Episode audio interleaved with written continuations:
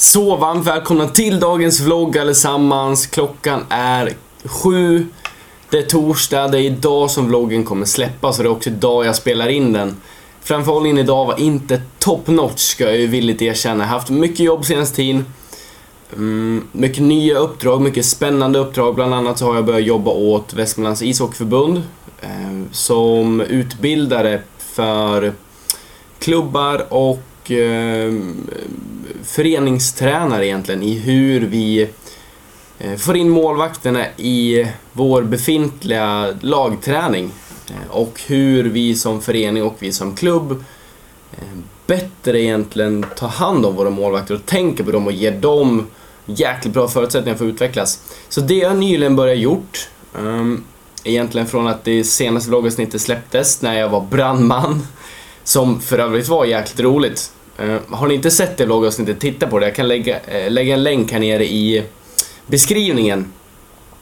Men det är inte riktigt vad dagens vlogg kommer handla om, utan dagens vlogg kommer vara en liten eh, följar, ett sånt här följarfråga-avsnitt. Avsnitt där jag besvarar era följarfrågor, så kan man säga. Och jag har egentligen tre stycken som riktar sig ganska mycket åt föräldrar Ehm, och äh, givetvis även barn, men framförallt föräldrarna. Så vi drar väl igång det här så svarar jag på första frågan. Jag har fått en ganska kort och kon konkret fråga. Ehm, ska barn satsa på en idrott eller flera idrotter? Ehm, det här är en ganska rolig sak, ganska rolig fråga som jag faktiskt ofta får när jag är ute och föreläser just i klubbar. Både av eh, idrotts... Eller ska säga, föreningsledare och även mycket föräldrar. Eh, idrotten idag ser kanske inte riktigt likadan ut som den gjorde för 20 år sedan.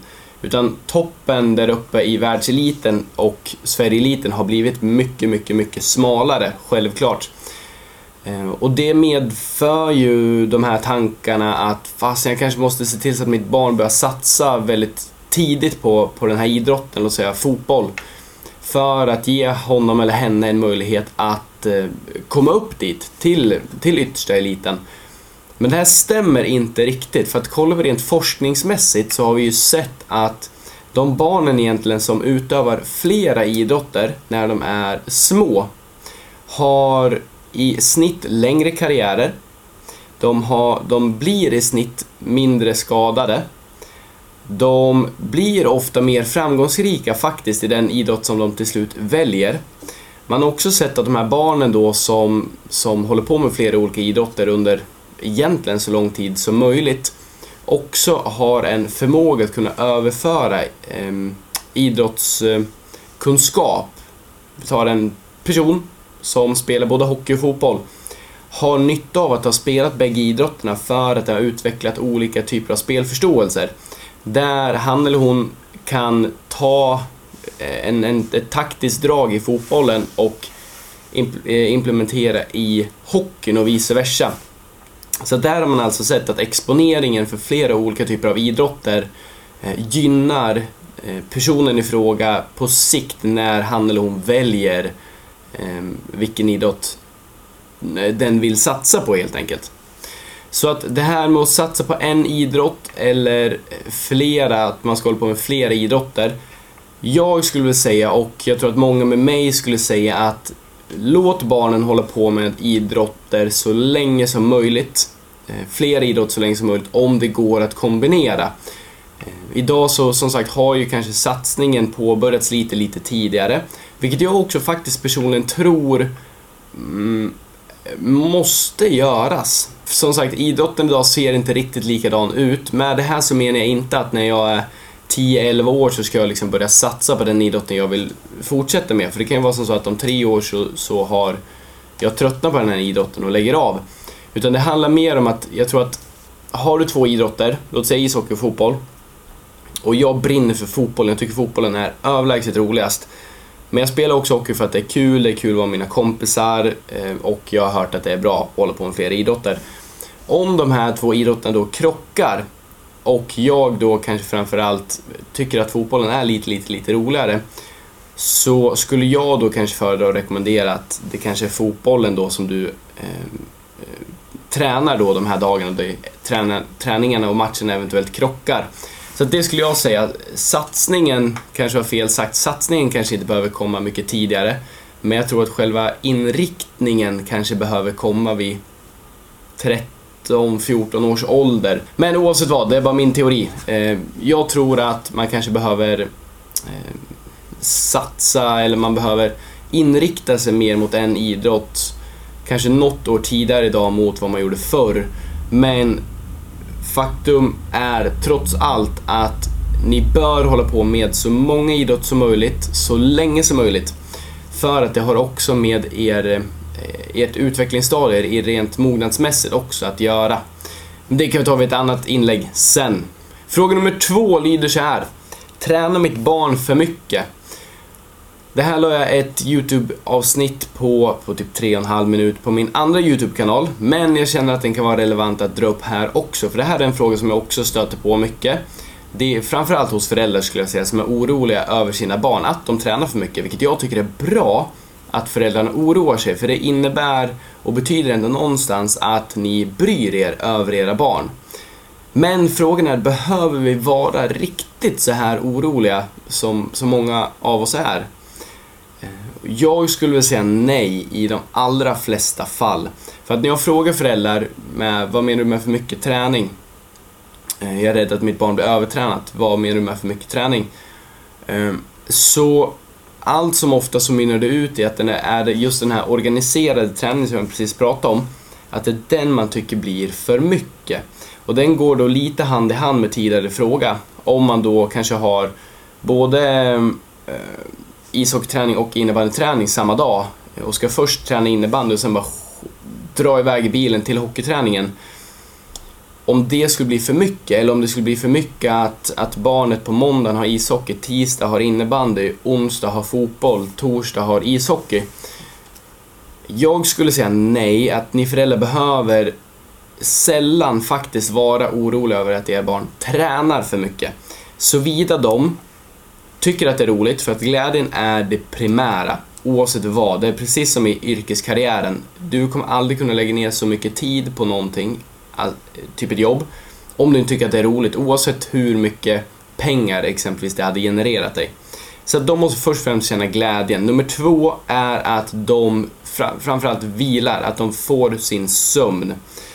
Ehm, Barn bör någonstans sova mellan 8 till 10 timmar ungefär. Det är lite individuellt, men ungefär 8 till 10 timmar har man sett för att de ska, ska ligga i fas med sin mognadsprocess. Eh, får de sin sömn och de känner att de är utvilade kan de träna i stort sett, kanske inte riktigt hur mycket som helst, men, men väldigt, väldigt mycket. Nummer tre, det är ju framförallt att de får i sig sin näring, det vill säga mat. Och med mat så kanske jag inte menar drickyoghurt, jag menar inte eh, proteinbars framförallt, utan jag menar kanske, eller kanske, jag menar vanlig mat, vanlig husmanskost. De ska äta frukost, mellis, lunch, mellis, middag, eventuellt ett till mellanmål där efter träningen. Så att det främsta för dem, eh, för att de ska eh, orka på sikt, och framförallt finna glädjen i det, det är att de, nummer ett, de ska tycka att idrotterna de håller på med är roliga. Det ska inte komma från er föräldrar att ni ska låta barnen anpassa sig utifrån vad ni tycker är härligt. Om ni tycker det är kallt att sitta i en ishall så får ju absolut inte det gå ut över att ditt barn inte får spela hockey. Glädje nummer ett. Nummer två, de måste få sin återhämtning, de måste få sin sömn. Nummer tre, det är näringen. Att de måste få i sig sin kost varje dag.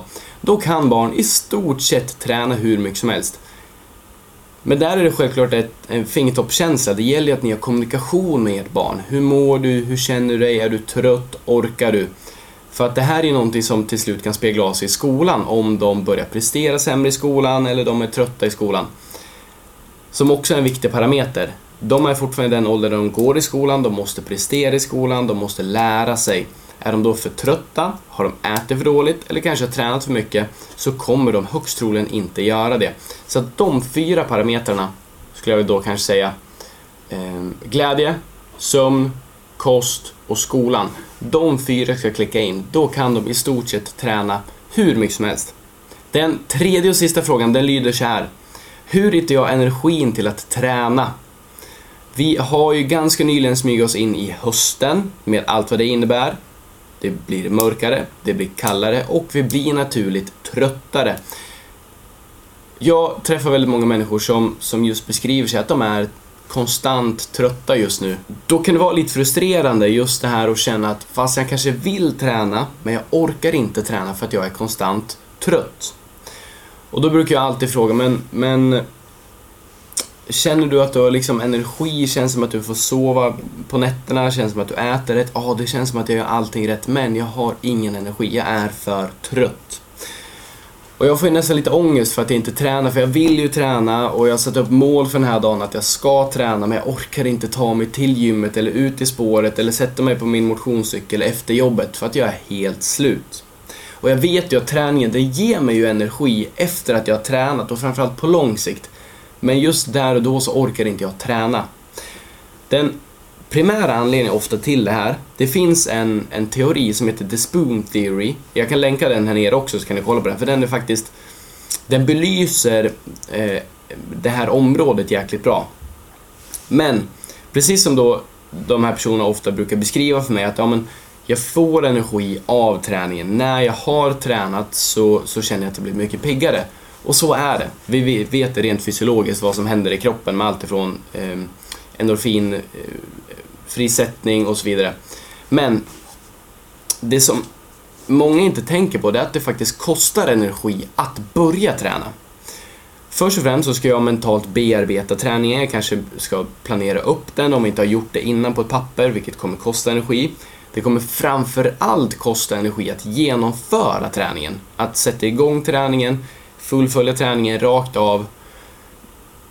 Eh, och om vi då har för lite energi in till träningen eh, så kommer kanske inte vi ens orka genomföra den här träningen. Eh, om jag går igenom den här skedteorin lite grann, för då kommer ni förstå lite mer vad jag menar. Eh, de, det bygger egentligen på att vi har ett visst antal skedar varje dag och varje sked motsvarar lite energi, så att för varje handling vi gör så förlorar vi skedar, alltså vi förlorar energi. Men när vi vilar och när vi äter och så vidare, sover, så fylls de här skedarna på. Men för dåligt energiintag i form av kost, för dålig eh, sömn, så kanske inte de här skedarna riktigt fylls på. Och om vi då tänker oss att okay, vi har tre stycken skedar kvar efter vårt jobb. Träningen, teoretiskt, kanske kostar oss fem stycken skedar. Två skedar kanske går åt för att du ens ska kunna förbereda dig för träningen, dels mentalt men du ska också ta dig till gymmet. Det innebär att du har en sked kvar, du har alltså en sked på dig att träna på. Den här lilla, lilla, lilla, lilla skeden kanske var den som hade gjort att du orkar ställa dig upp i soffan, gå in i duschen, gå och fixa dig in och gå och lägga dig. Har vi så pass lite energi kvar så kommer träningen troligtvis inte att bli genomförd och blir det genomförd så är det ju med väldigt lite kvalitet utan det blir kvantitet. Skaderisken högst troligen är ju kanske lite större också. Ehm, och det som lätt blir, alltså biprodukten av, en, av det här scenariot, det är att om jag har mentalt förberett mig eller sagt till mig själv att idag ska jag träna eller den här veckan ska jag träna fyra gånger och sen så visade det sig att just den här dagen så tränade inte jag, eh, även fast jag kanske hade packat väskan. Eller på den här veckan som jag skulle ha tränat fyra gånger så kanske jag bara har tränat en gång. För att tiden kanske inte riktigt fanns där just där och då, min energi kanske inte riktigt fanns där och då. Det som ofta upplevs då, det som ofta händer, det är att vi beskyller oss själva, vi lägger skuld på oss själva, vi får ofta lite lätt ångest för att oh, shit, jag kanske känner mig lite plufsig, jag börjar falla ur ramen. För att jag har, har fallit ur träningen två veckor i rad nu. Oh, det känns som att jag måste börja om nu när jag börjar träna och så vidare. Och nej, du kommer inte behöva börja om när du börjar träna igen. Visst, startsträckan igen kan vara lite jobbig. Men det mest jobbiga för dig, både på lång sikt, lång sikt och på kort sikt, det är att du, du lägger skuld på dig själv och du får ångest för den träning som inte blir gjord.